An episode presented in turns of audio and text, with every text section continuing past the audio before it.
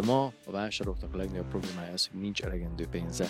Tehát a fizetési módoknak a megfelelő spektruma, mixe, az szerintem az talán az egyik legfontosabb. A BNP-nél valójában odaülsz, csinálod, és azonnal kapsz egy választ éjjel-nappal. Tehát tök mindegy, hogy az vasárnap a hajnali 2-kor, vagy nem tudom, hétfő reggel 4 órakor, 5 órakor, amikor felé jöttél. Induló vállalkozásnál, vagy felfuttatás alatt lévő webshopban több mint 6-szorosára tudta növelni egyébként az értékesítési konverziót a BNPL-nek a bevezetése. Naprakész tudás, ötletek, tippek, tanácsok, gyakorlati példák szakértőktől, hogy semmi ne álljon vállalkozásod növekedésének útjába. Simple Trends Podcast. Útmutató a sikeres tranzakcióhoz. Az epizód házigazdája Kovács Geri, a Simple üzletfejlesztési menedzsere. Üdvözlöm a hallgatókat a Simple Trends legújabb részében. Én Kovács Gergely vagyok, az OTP mobil üzletfejlesztési menedzsere, és a mai adásunkban egy olyan fizetési megoldásról fogunk beszélni, ami felforgatta a nyugat-európai piacot, és tavaly már hangsúlyosan megjelent a hazai piacon is. Ez nem más, mint a BNPL, azaz a Buy Now, Pay Later, vagyis a Vásárolj Most, Fizess Később nevezetű fizetési megoldás. Ehhez vendégünk a téma egyik hazai szakértője és az Instacash nevű startup alapítója, Bruzsa Géza. Üdvözöllek a stúdióba, köszönjük, hogy elfogadtad a meghívást. Te egy nemzetközi hátterű hazai banknál voltál termékfejlesztési vezető, majd ezt követően ugrottál át a startup létbe. Mi okozta a váltást, és miért pont a BNPL lett ez? Én köszönöm a meghívást, jó itt lenni veletek. A váltást az eredményezte, hogy előkerült bennünk az érzés, hogy látjuk, hogy mit kellene megjavítani, látjuk, hogy miben lehetnének a folyamatok jobbak, a banki folyamatok, most gondolok itt főleg egyébként hitelezésre, vagy ami a BNPL-hez kapcsolódó termékkörökre, de egyszerűen olyan gátak vannak a multinacionális cégekben, nagy bankokban, főleg egyébként az informatikai, mondjuk így örökség, vagy ahogy modern ebből mondják, legacy miatt, amik okán nem lehet ezeket olyan könnyen megváltoztatni.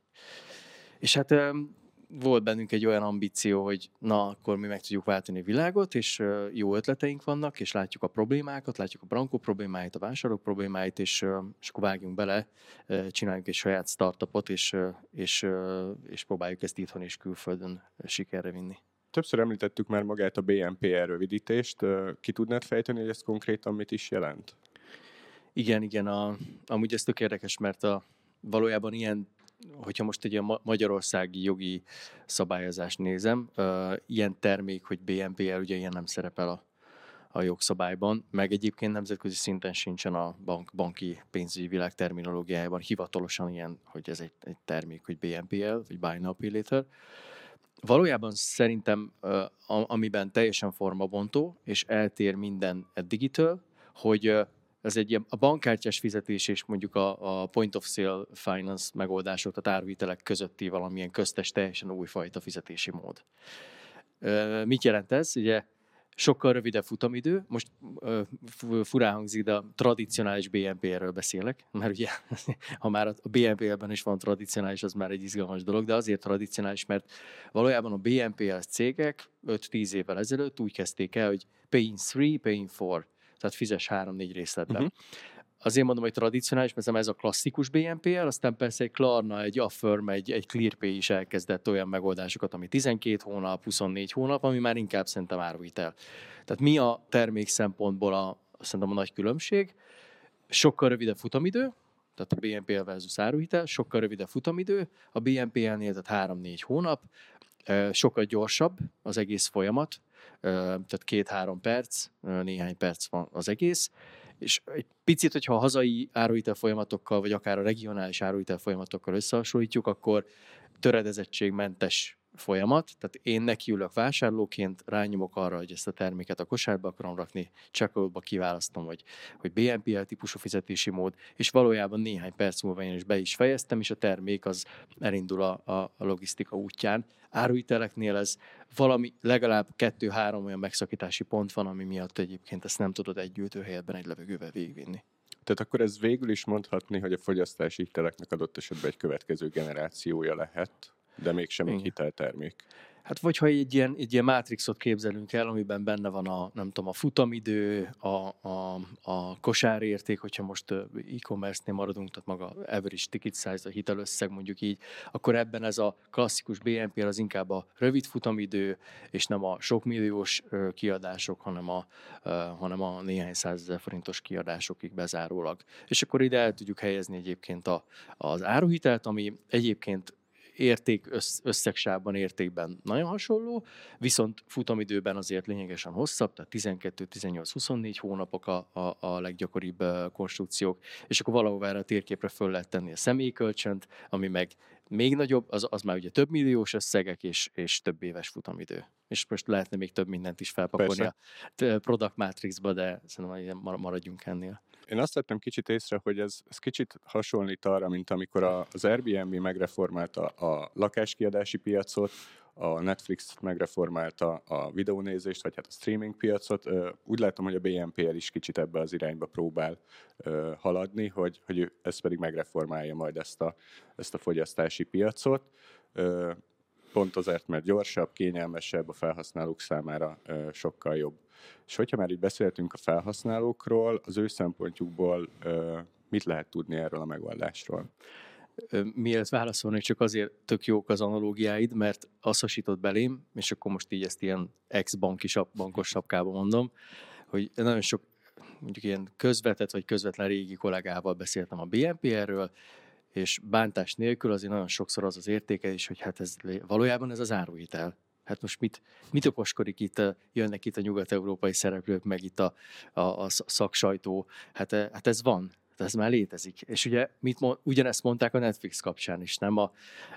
Amikor az volt, hogy de hát videótéka most is van. Persze. Ugye, meg az Airbnb is kapta ezt a támadást, hogy tehát mi az Istennek van szükség az Airbnb-re, hiszen most is van szállás, megtalálom és ki tudom venni. Meg hát taxit is tudtak hívni az emberek. Az Uber előtt is, mégis ez egy nagy robbanás. Igen, volt, szóval hogy ezt kell szerintem nekünk szakembereknek megérteni, hogy persze van, igen, tehát taxi is volt, az Uber előtt is, de az Uber mégis behozott olyan ügyfélélményt, és pont azokra a problémákra adott választ, ami ugye a taxi rendelés kapcsán felmerült. Figyelj, kérdésedre válaszolva, 3 nagy különbség, amit mi biztosan látunk, és most tudatosan nem a külföldi statisztikákra hagyatkoznék. Ugye az első, ez részben hazai és külföldi, és a szektor. Tehát azt mondjuk, hogy miben más a BNPL, az, hogy sokkal szélesebb szektor körben érvényes is működik, és jól működik. Mire gondolok itt? Tehát, hogy nem csak klasszikusan a műszaki cikkeket áruló fizikai áruház, akinek egyébként adott esetben egy webshopja is van, hanem magasértékű szolgáltatások, ideértem akár magánegészségügyi szolgáltatást, ideértek akár az autót tönkre megy, meg kell javítatni márkaszervízben, vagy az éves nagy szervíz, több százezer forintos kiadás, de előszeretettel most már itthon is keresnek meg minket azzal, hogy szállás, és persze nem a, nem tudom, 25 000 forintos egy éjszaka valahol eltölteni, hanem mondjuk egy több százezer forintos nyaralásnál, hogy lehessen azt, hogy nem egybe kell kifizetned, hanem még a nyaralás után is fizetsz 2-3 részletet. Tehát az egyes az, hogy hol tud működni. Uh-huh. És ugye csak erre a szállás témára egy nagyon érdekes példa, hogy ugye mi 3 éve elemezzük a Klarnát meg a nyugati szereplőket, és akkor volt is egy ilyen hiányérzetem, hogy vajon miért nem erősödött meg még a szolgáltató szektorban ez a BNPL fizetési mód, és mit ad Isten az elmúlt 3 évben, hogy a booking.com, Airbnb, csak 2-t kiemeljek, mindketten megtalálták a saját BNPL partnerüket, úgyhogy ez az egyes. A 2-es különbség a konverziós ráta.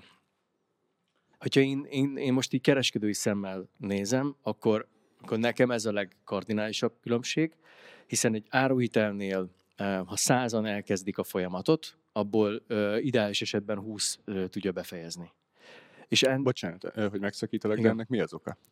Ennek 2 oka van. Az egyik oka az tulajdonképpen a folyamatnak a töredezettsége.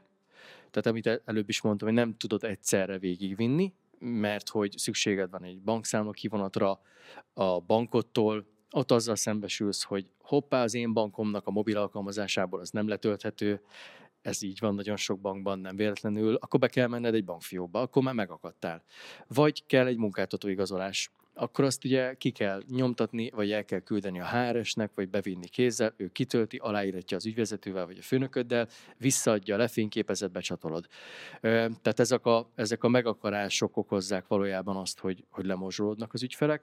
A másik oka meg az, hogy egyszerűen nem valós idejűek ezek a folyamatok, és van is az emberekben egy ilyen percepció, több kutatásunk is ezt erre így rávilágított, hogy nagyon sokan azt mondják, hogy én áruhitellel nem akarok fizetni, mert az macerás, és majd napokig kell várni, és majd utána derül ki, és majd bekérnek még dokumentumot, és még. Tehát a BNP-nél valójában odaülsz, csinálod, és azonnal kapsz egy választ éjjel-nappal. Tehát tök mindegy, hogy az vasárnap a hajnali 2-kor, vagy nem tudom, hétfő reggel 4 órakor, vagy 5 órakor, amikor felébredtél. Szerintem ez a konverziós rátában a nagy különbség, vagy a kapcsán a nagy különbség. És hogy mi az eltérés?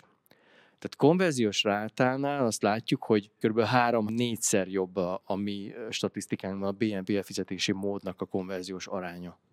Ahhoz képest, mint az áruhitelé. Uh-huh. Tehát én kereskedő vagyok, nekem nagyon nem mindegy, hogy a drágán megszerzett látogató, akit marketing eszközökkel becsábítottam magamhoz, megadott esetben árazási kedvezményekkel, azok közül ugye valójában hányan tudják befejezni a folyamatot, ha elindítottuk egy megrendelést, és nyilván minden egyes olyan potenciális vevőt, aki kosárba rak egy terméket, és rányom a megrendelem gombra, az nekem ilyen hímes tojás kategória, tehát senkit nem akarok, hogy elkeveredjen ott az áruhitelezésnek az útvesztőiben. Tehát a konverziós a 2, a 3-at mondtam, hogy a szektorok, a 2 a konverzió, és a 3, amire te is utaltál, az ügyfél profil, talán így mondanám. És ebben ez nagyon-nagyon érdekes, amit mi tapasztalunk, mert hogy vannak ilyen, tehát a külföldi statisztikákat olvasol, akkor azt látod, hogy ez a fiatalok, a pénzügyre kevésbé tudatos, nagyon fiatal korosztálynak a fizetési módja. Ehhez képest mit tapasztalunk mi itthon? A BNPL vásárlóknak a profilja az jövedelem szempontjából sokkal jobb, tehát munkabér szempontjából. Konkrét statisztika, hogy 35%-kal magasabb az átlagos munkabére az egyébként rajtunk keresztül BNPL fizető vevőknek, ahhoz képest, mint a fogyasztási hitelek esetén látható Magyarországon. Tehát 35% az egy nagyon... Ez elképesztően nagy szám, persze. De abszolút értékben is tudom mondani, és szerintem az is így kontextusba helyezi. Tehát az átlag munkabér az 550 000 forint. Tehát így egyáltalán nem azok veszik igénybe, akinek nincs munkabére, és rossz anyagi helyzetben van. A másik, talán még a munkabér, ez még egy tök érdekes statisztika, hogy a 700 000 forintot meghaladó jövedelemmel rendelkező vásárlók, BNPL esetén 25%-a ilyen, amit mi látunk statisztikát, picivel több mint 517 vásárlóra épülő statisztika, és egy hasonló mintavétellel egyébként azt látjuk, hogy ez fogyasztási hiteleknél ez a 25%, ez 6%. Tehát 700 000 forint fölött vásárol az egynegyede, vagy a BNP-et használók egynegyedének több mint 700 000 jövedelme, fogyasztási hiteleknél ez alig több mint 5%. Tehát egyáltalán nem igaz az az állítás, hogy a rosszabb anyagi helyzetben lévők használják, és az életkor. Nálunk 40 év az átlag életkor. És hogyha jól tudom, Nyugat-Európában pedig pont inkább a Z-generáció, a milleniál, tehát hogy a jóval fiatalabbak kezdték el használni. Igen, szóval nem tudjuk azt mondani, hogy de nyilván egy csomó mindenben más egyébként a közép-kelet-európai régió társadalmilag, meg egyéb múltbeli örökségek miatt, meg hitelezéshez való hozzáállása miatt is, de azt látjuk, hogy egyáltalán nem a 18-20 évesek, és egyáltalán nem a munkabér nélküliek, és egyáltalán nem a rossz. Meg hiszen ez még viszonylag egy új fizetési megoldás, úgyhogy gondolom, vagy hát feltételezem, hogy inkább a digitálisan érettebb vásárlók kezdik el kísérletezés jelleggel használni, és akkor gondolom, ahogy elterjed jobban, majd akkor úgy lépnek be az idősebb és a fiatalabb generáció. Igen, valószínűleg ez is van. Igazsághoz hozzátartozik, hogy lehet, hogy ezt egy picit azért mi is drive-oljuk, hogy így mondjam, mert mi, amikor kielemeztük a Klarnát, Clearpay, Affirm, akkor azt mondtuk, hogy egy dolog, amit biztosan nem szeretnénk itthon mi implementálni, sok best practice-t áthoztunk, jó gyakorlatot, de egyet nem, az, hogy kapacitásvizsgálat nélkül tudsz te ilyen folyamatos ismétlődő vásárlásokat csinálni, és részletfizetéssel vásárolni egy akár több száz fontos vagy eurós keret terhére. Úgyhogy mi azt vállaljuk, hogy lehetne sokkal több tranzakciónk, meg még egyébként a mostani lényegesen, vagy egész magas konverzióhoz képest még magasabb, akkor, hogyha Klarna módjára egyébként nem vizsgálnánk alapvetően a szabad kapacitást. A szabad kapacitás maga azt jelenti, hogy nálunk az a rendszer automatikusan kielemzi, hogy te az elmúlt 90 napban milyen bejövő pénzeid voltak, milyen kimenő, mennyit költöttél, mennyire feszítetted ki a költségvetésedet, mennyi a szabad kapacitásod, van-e jövedelmed rendszeresen, az mennyi átlagosan, milyenek a hiteleid mennyi, amit számlán látunk, és ami a maradék megmarad neked elkölthető, abba belefér az adott terméknek a vásárlása. Később kitérünk majd a finanszírozási részről is, vagy a részre is, viszont többször említetted már a Klarnát, aki esetleg nem tudná. Ha jól tudom, egy 2005-ben alapított fintech startup, tehát kifejezetten a BNPL miatt jött létre, vagy hát ez volt a fő szolgáltatása, és már elérte azt, hogy 90 millió ügyfele van világszerte. Tehát jó, látszik az, hogy nemzetközi viszonylatban azért már jóval elterjedtebb vagy bejáratottabb megoldásról beszélünk. Nyugat-európai trendekből mi az, ami kiolvasható és ami mondjuk megvalósítható itthon? Ugye nagyon-nagyon sok kereskedővel volt beszélgetésem az elmúlt egy évben, hiszen ugye a sales tárgyalások során előkerült ez a téma, és sokan jöttek azzal, hogy na jó, de hát a tengeren túl, meg a Nyugat-Európa, az nem hasonlítható, vagy ahhoz nem hasonlítható ugye a Magyarország és a közép-kelet-európai régió. Úgyhogy én is a kérdésedre úgy válaszolnék, hogy három irányba érdemes tekinteni. Ha Nyugat-Európát nézzük, akkor van egy ilyen Egyesült Királyság, Benelux államok, mondjuk övezet, nevezzük így, ahol ilyen 8 és 12% között van a BNPL-nek, mint fizetési módnak a részaránya az összes e-commerce kereskedelmi vásárláson belül, az összes fizetési mód között. Ami néhány évvel ezelőtt nem is volt, tehát még szinte nem is létezett, vagy ahol volt, ott 1-2%-os szinten volt. Tehát, hogy valójában ott történt egy 5-6-7 szerezés, és akkor van egy olyan övezet, amit mi úgy nevezünk, hogy vagy hát így úgy hívunk, hogy a teljesen kiugró, ilyen outlier kicsit, a Németország és Svédország. Uh-huh. Svédországból indult a Klarna, tehát azt értjük, hogy ott miért futott fel ilyen gyorsan és ilyen magas szintre, de Németországban és Svédországban 20% fölött van ugyanez ez az arány. Tehát 100 vásárlóból 20 BNPL-el fizet a webshopok checkoutjában. Ez még elképesztő szám. Az, hogy Svédországban azért fel tudott futni ilyen magas szintre, mert a Klarnának az a hazája, és nyilván ott el tudott kezdeni sokkal hamarabb edukálni, ez nyilván jelenteti azt is, hogy valahol abba az irányba tart a nyugat-európai trendvonal, de azt is lehet mondani, hogy azért a többi országban ennél alacsonyabb szint lesz. Viszont a három irányba tekintésnek a másik ugye az a közép-kelet-európai régió. A harmadik meg Magyarország. De Magyarország nagyon le van maradva ebben.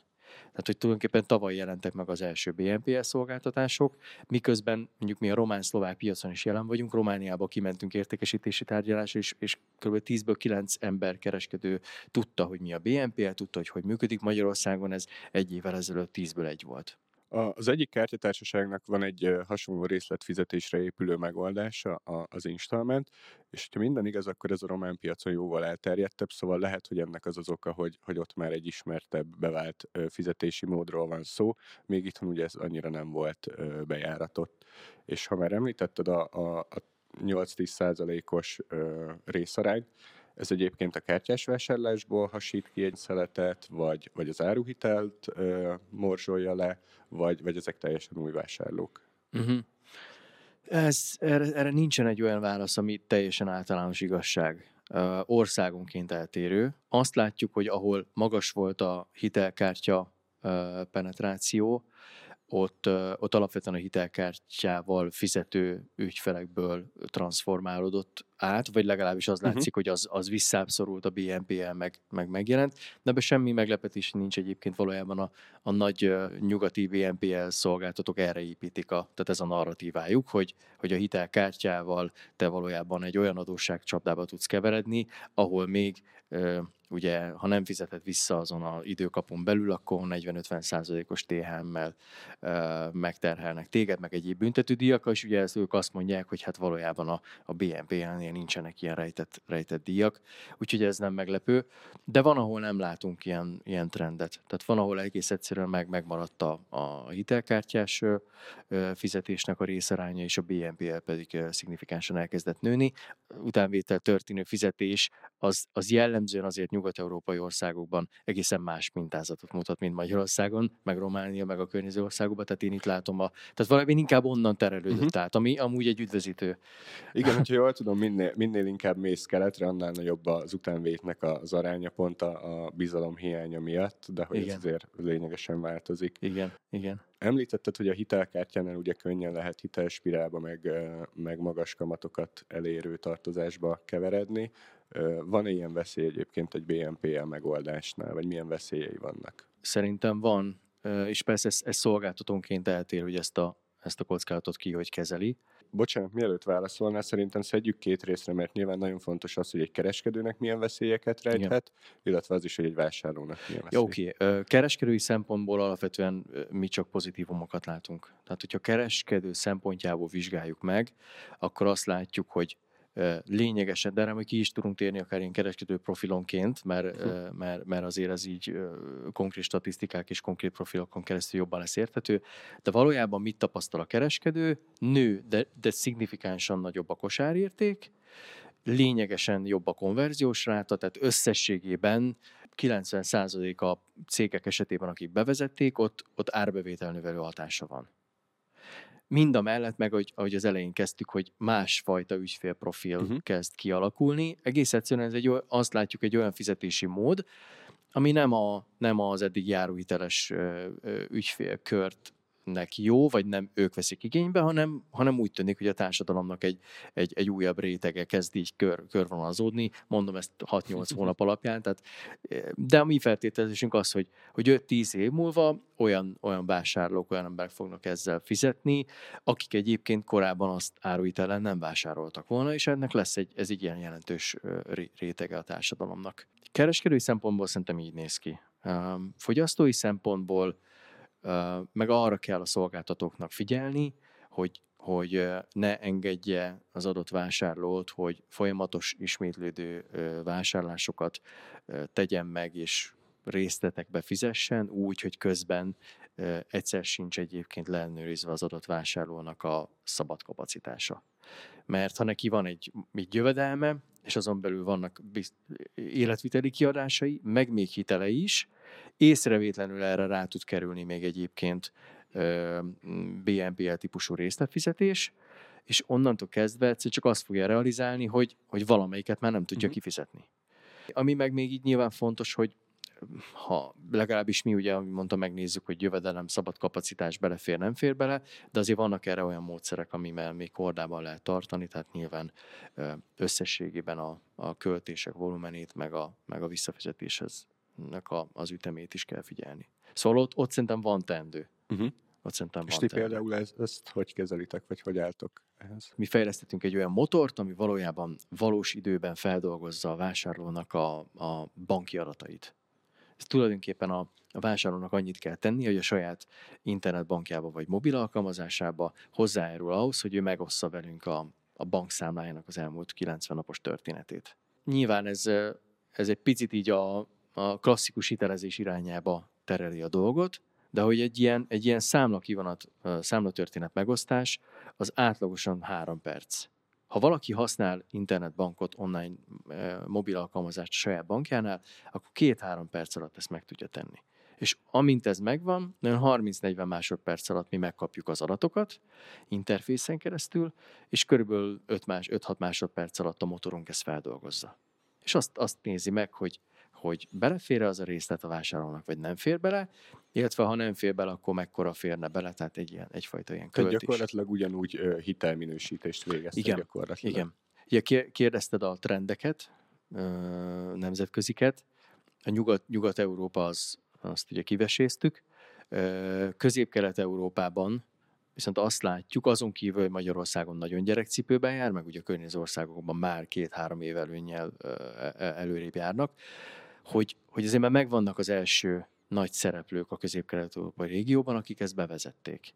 Ugye Csehországban például az Alza, vagy Romániában az Emag, vagy mondhatom egyébként az Allegrót, mint egy megkereskedelmi körökben nagyon jól ismert szereplőt.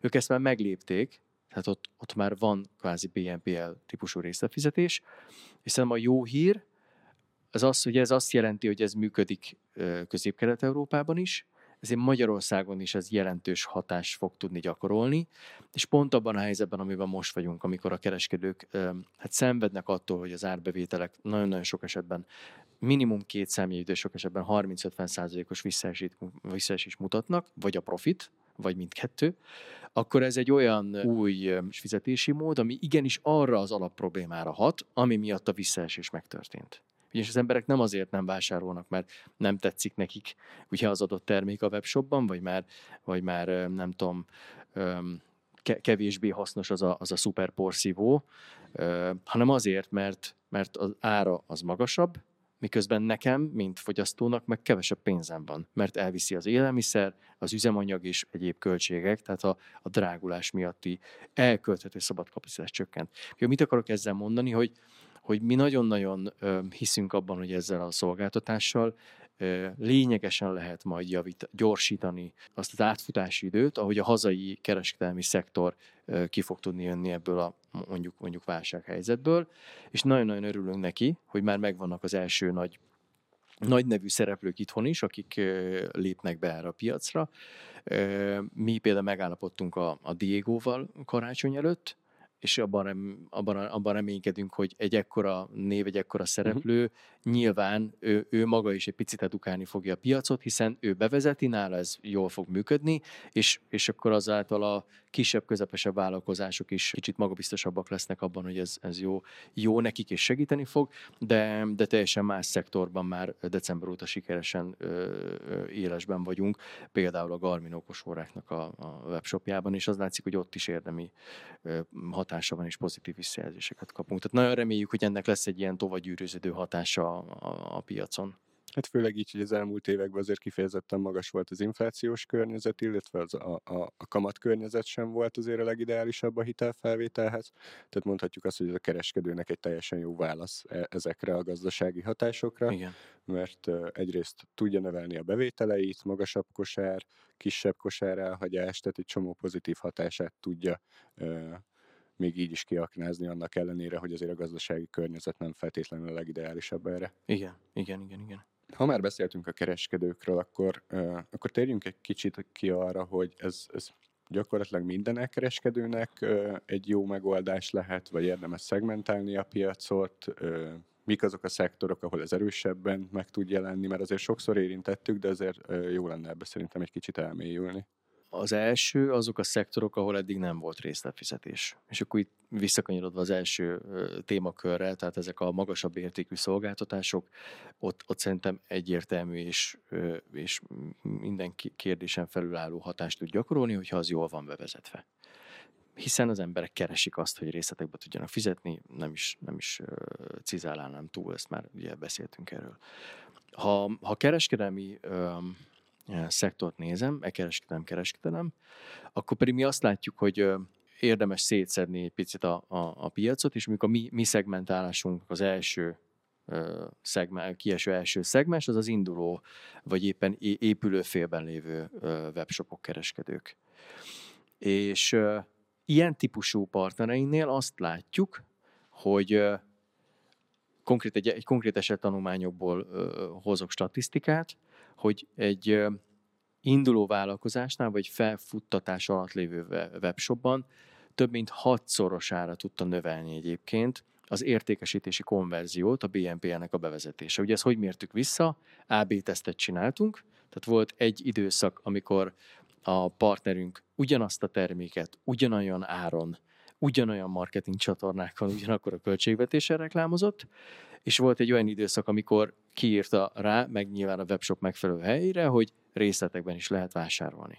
Hogy jött ki ez a több mint 6-szoros szorzó abban a sales konverzióban, ami ez a sikeresen kifizetett megrendelés, vásárlás osztva ugye az összes látogatóval, ami a webshopra érkezik.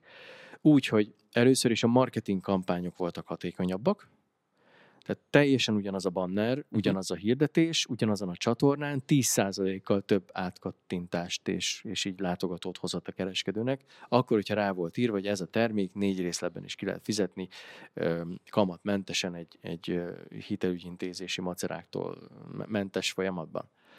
A következő szakasz az volt, amikor már ott voltak a látogatók, és abban az időszakban, amikor volt részletfizetés, 2,2-szer többen tettek be terméket a kosárba. Tehát a látogató dupla annyi volt, aki nem csak szétnézett, nézelődött, aztán most már csak a történet rész, ugye elkeseredve, szomorkásan hazaballagott, hogy mégsem tud most vásárolni, hanem azt mondta, hogy hú, szuper, így viszont meg tudom venni, pakoljuk be a kosárba.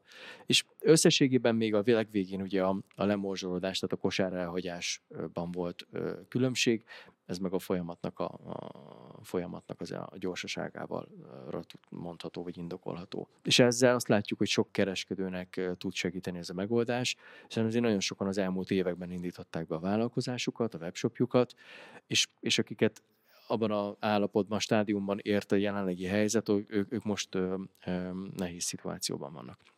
A 2.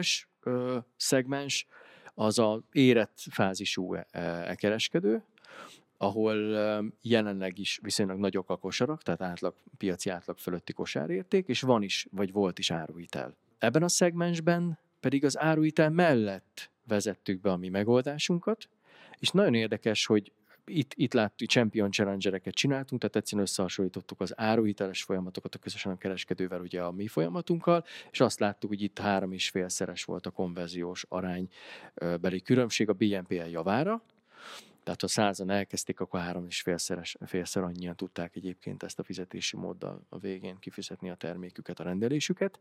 És ami nagyon-nagyon érdekes volt, hogy 43%-kal volt magasabb az átlagos kosárérték a BNPL-es vásárlásoknál, az a webshopnak az átlagos, néhány webshopnak az átlagos kosárértékhez képest, és az áruhitelhez képest is magasabb volt, amit nagyon sokáig nem értettünk. Tehát majdnem 30%-kal nagyobb volt az átlagos kosárérték a BNPL-es kosaraknál, mint az áruhitelesnél.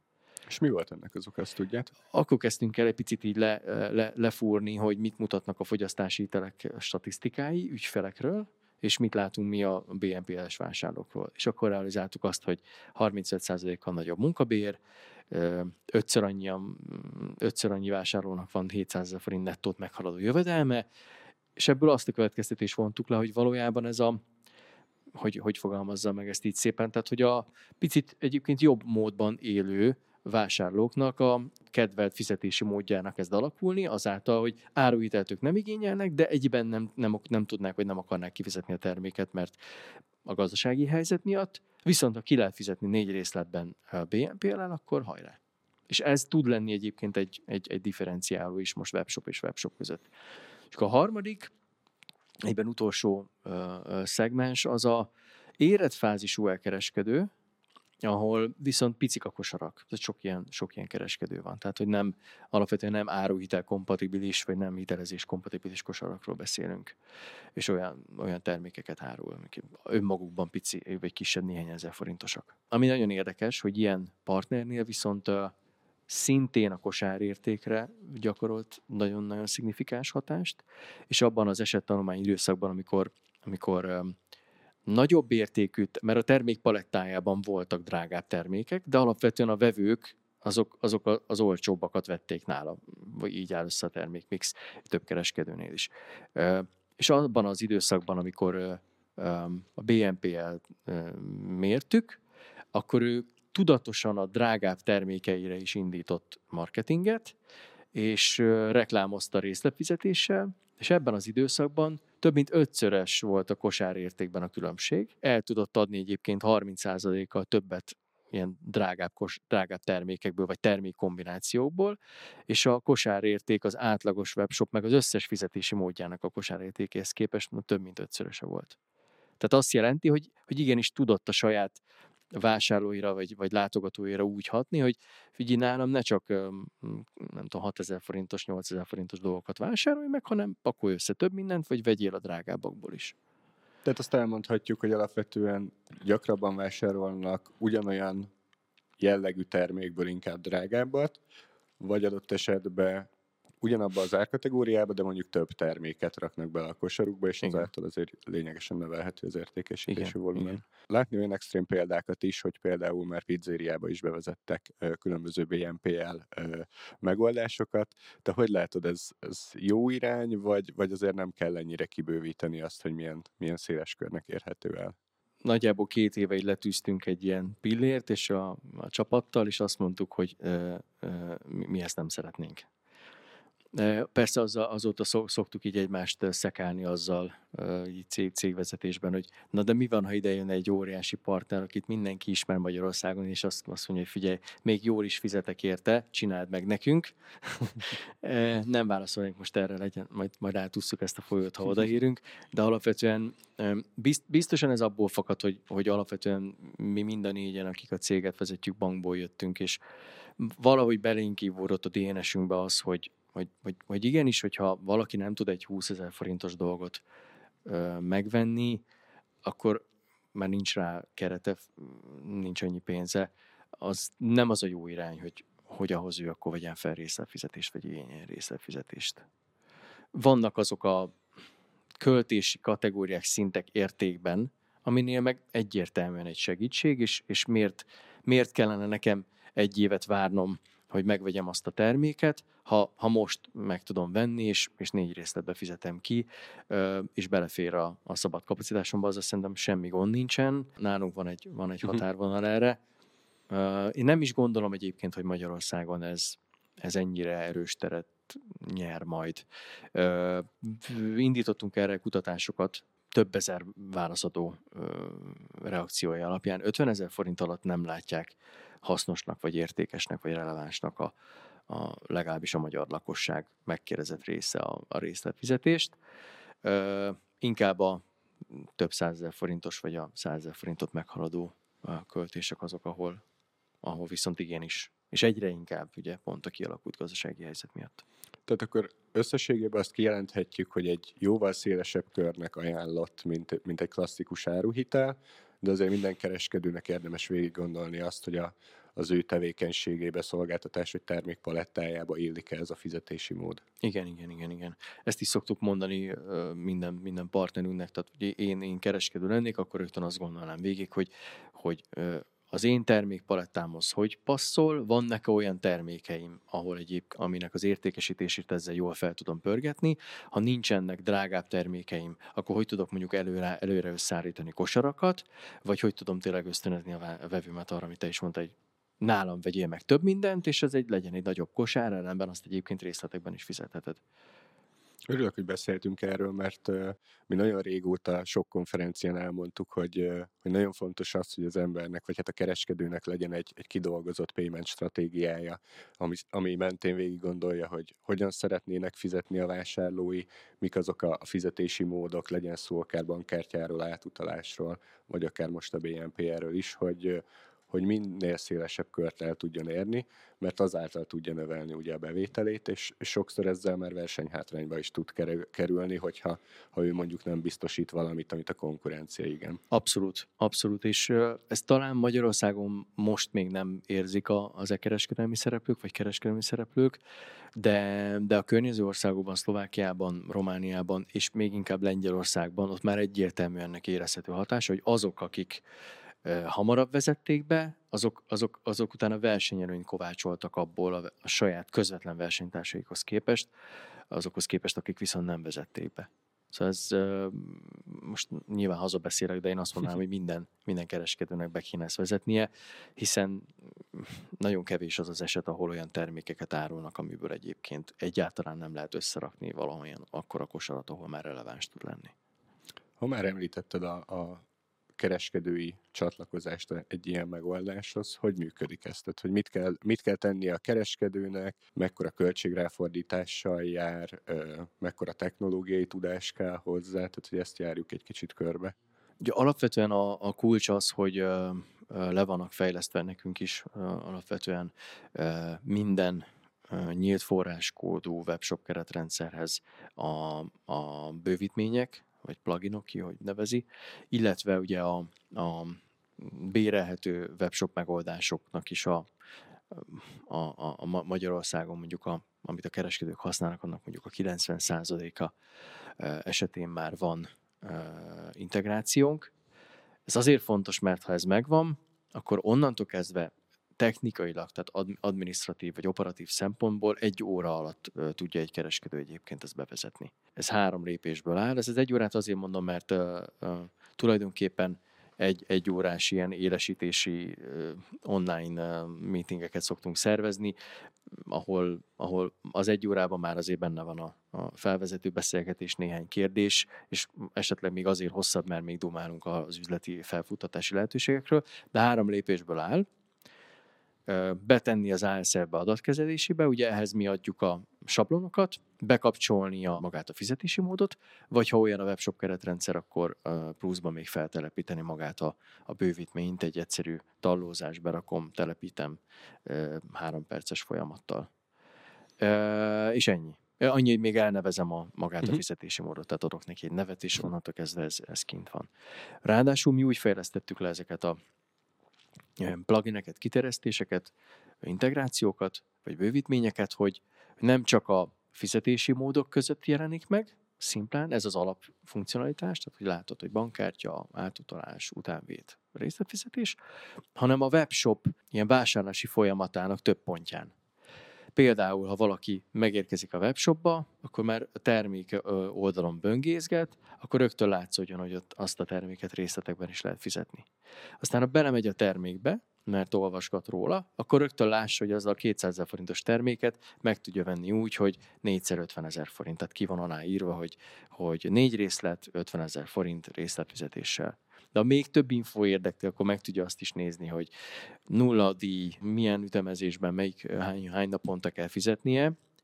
Sőt, ugye el tud indítani az adott termék oldalon szörfözve, el tud indítani egy mi ezt úgy hívjuk, hogy vásárlási keretkalkulációt, vagy előbírálatot, hogy jóval azelőtt, hogy ő egyébként eldöntötte volna, hogy ezt a terméket kéri, kosárba teszi, megrendeli, már előzetesen meg tudja nézetni a rendszerünkkel azt, hogy ő tud részletekben fizetni, vagy sem.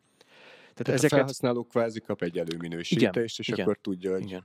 Meddig ér a takaró. És azért mondtam el ezeket, mert valójában az előfelsorolt webshop keretrendszereknél ezekkel nincsen fejlesztési teendője a kereskedőnek. Tehát ezeket mind a telepítés, bekapcsolás után, ami alkalmazásunk meg az interface drive-ja, és persze vannak egyedi custom webshopok, ami meg mindig egyedi eset. Tehát azt kijelenthetjük, hogy a technológiai belépési küszöb az azért elég alacsonyan van, és nyilván onnantól kezdve már a rendszer komplexitásától függ, hogy mekkora energia és erőforrás bekötni. Mi a helyzet a financiális részével? Tehát, hogyha mondjuk én vásárolok egy ilyen terméket, akkor hogy jut a pénzéhez a kereskedő? Ki finanszírozza ezt az egész megoldást? Ja, 2 fajta működési modell van erre. Mind a 2 megjelenik egyébként Magyarországon, meg Nyugat-Európában is. Az egyik verzió, ami valójában olyan, mint az áruhitel, én ezt hoznám be. Tehát ugyanaz a logika, ugyanazok a szereplők, hogyha egy fehér papíron elképzeljük. Van a kereskedő, van a vásárló, és van egy BNPL szolgáltató, vagy ez lehetne egyébként egy áruhitel szolgáltató is. Mi történik ebben az esetben? Ugye a vásárló megveszi a terméket a kereskedőtől, majd egyébként a BNPL szolgáltató kifizeti az ügyfél helyett néhány napon belül, és aztán a vevőtől szedi be a BNPL szolgáltató a pénzt. Ebben az esetben ugye az a kulcs, hogy minden egyes szolgáltatónál, minden egyes szereplőnél van egy bevétel szint, vagy mondhatnám azt, hogy egy marzs szint, amit ő meg akar keresni, hiszen ott a hitelezési kockázata, a forrásköltsége, most nem akarok nagyon közgazdaságtan irányokba elmenni, de ott nincsenek csodák. Tehát Magyarországon mondjuk havi 1,5-2% alsó hangon az a költség, amit ilyen esetben elkér az a szereplő. Uh-huh. Hogyha ez Hogyha ez egy 12 hónapos konstrukció, akkor kijön az a nagyjából 20%-os 20%, amit vagy a kereskedő fizet meg, vagy a vevő fizet meg, vagy vegyesen. De valakinek ki kell fizetnie. Persze. Tehát ugye ingyen ebéd nincsen. És van a másik modell, amiben kivesszük a képletből mondjuk a kockázatot, a kockázatviselő finanszírozót, aki a BNP szolgáltató vagy az áruhitelező lehet, és azt mondja a kereskedő, mint ahogy egyébként a közép-kelet-európai régióban már sok nagy játékos ezt meglépte, hogy én egy bizonyos termékkört, egy bizonyos vásárlói körömnek, akár egyébként egy prémium szolgáltatásként pozícionálva, akár a VIP program részeként, a hűségprogram részeként, vagy szimplán csak egyébként az árbevételen felfutatása érdekében mindenkinek, azt biztosítom, hogy kifizeted mondjuk az egyharmadát felét most, és a maradék 50-70%-ot pedig a következő 2-3 hónapban fogod kifizetni. Ebben az esetben ugye a kereskedő is 3 részletben kapja meg a pénzt, és fölmerült a kérdés, hogy neki ez miért jó. Ugye alapvetően 2 okból kifolyólag. Az egyik olcsóbb, tehát azt nincsen az a 20% évesítve, mondjuk 20% költség, amit vagy a vevő, vagy ő fizet meg, hanem ez mondjuk ennek az egy tizede költségszintben. Ezáltal az ő profitabilitása lényegesen jobb tud lenni, hiszen nagyon kevés olyan kereskedő van, aki olyan termékeket árul, amin neki mondjuk 50% a haszonkulcsa. Az nagyon ritka. Tehát, hogyha valaki árul, átlagosan van egy 20%-os haszonkulcsa, akkor azért abból nagyon fájó kifizetni annak mondjuk a felét azért, hogy mondjuk nekem legyen egy BNPL vagy áruhitel megoldásom. Szóval ez egy olcsóbb megoldás. A 2. ok, hogy miért éri meg ezt így csinálni, hogy pont az előbb felsorolt okokból sokkal inkább be tudja építeni a kereskedő a saját folyamataiba, sokkal inkább be tudja ágyazni, és nem terelődik ki ugye egy harmadik félhez maga a vásárló, hanem például most már dolgozunk egy olyan megoldáson partnerünkkel, ahol kimondottan a hűségprogramban, a hűségprogram része lesz ez, és az lesz a kommunikáció, hogy legyél a VIP klub tagunk, mert abban kapsz kedvezményt, meg egyéb más értékajánlatok vannak, plusz egyébként tudsz kalkulálni magadnak egy vásárlási keretet, amit megtudod, hogy a következő 60 napban teljesen kamatmentesen 4 részletben mennyire tudsz nálunk egyébként vásárolni, és ez kimondottan dedikáltan az adott kereskedőre szól. Többször hivatkoztál saját kutatásokra, illetve esettanulmányokra. Ha a kereskedő mélyebben érdeklődik a téma iránt, eléri valahol ezeket a tanulmányokat, amiket említettél? Igen, ezeket folyamatosan publikáljuk, a honlapunkon is van már, ami elérhető, és a következő néhány hétben ki is fogunk még tenni több frisset, illetve igyekszünk megosztani ezt mindenféle csatornán, social media felületeken, meg majd a közelgő konferenciákon is igyekszünk ebből konkrét számokat, jó gyakorlatokat hozni. Tehát akkor az instacash.hu. Igen, instacash.hu-t, azt mindenképp érdemes meglátogatni. Jó, köszönöm szépen, hogyha össze szeretnénk foglalni, hogy egy kereskedőnek miért éri ez meg, akkor mi lenne az a 3 gondolat, amit így elmondanál? Én most lehet azzal kezdek, amire nem erre gondolna mindenki, de amit te mondtál nekem, az egyébként tökre tetszik, hogy kereskedőként, elkereskedőként nekem kell, hogy legyen egy payment stratégiám. És összességében azt látni kell, hogy ma mi a fájdalompont a vásárlóinak, és sok minden módosíthatok a működésemen, hogy javítsam az árbevételemet, profitabilitásomat, de ma a vásárlóknak a legnagyobb problémája az, hogy nincs elegendő pénze. Tehát a fizetési módoknak a megfelelő spektruma, mixe, az szerintem az talán az egyik legfontosabb. Ez egy új szegmensek számára jelent egy részletekben történő fizetés lehetőségét olyanoknak, akik áruhitelt nem feltétlenül szeretnének használni. Innentől kezdve az ügyfélprofil jobb, és ezáltal kosárértéket növel, magasabb a konverziós arány. Tehát az egyenletnek a vége az pedig az, hogy nő a bevétel. Tehát összességében amelyik kereskedő szeretne bevételt növelni, új vásárlókat megszólítani, illetve csak szimplán nyitottabb az újdonságokra, vagy digitálisan affin, és akkor mindenképpen ajánlanád nekik ezt a szolgáltatást. Igen. Rendben, nagyon szépen köszönöm, hogy eljöttél, illetve nektek nagyon köszönjük, hogy végighallgattatok. Sziasztok! Köszi, sziasztok! Ez volt a Simple Trends Podcast. Tarts velünk a következő adások során is. Iratkozz fel a kedvenc lejátszódon a Simple Trends csatornájára. További hasznos szakmai tartalmakért pedig látogass el a simpletrends.hu weboldalra. A linkeket keresd az epizód leírásában.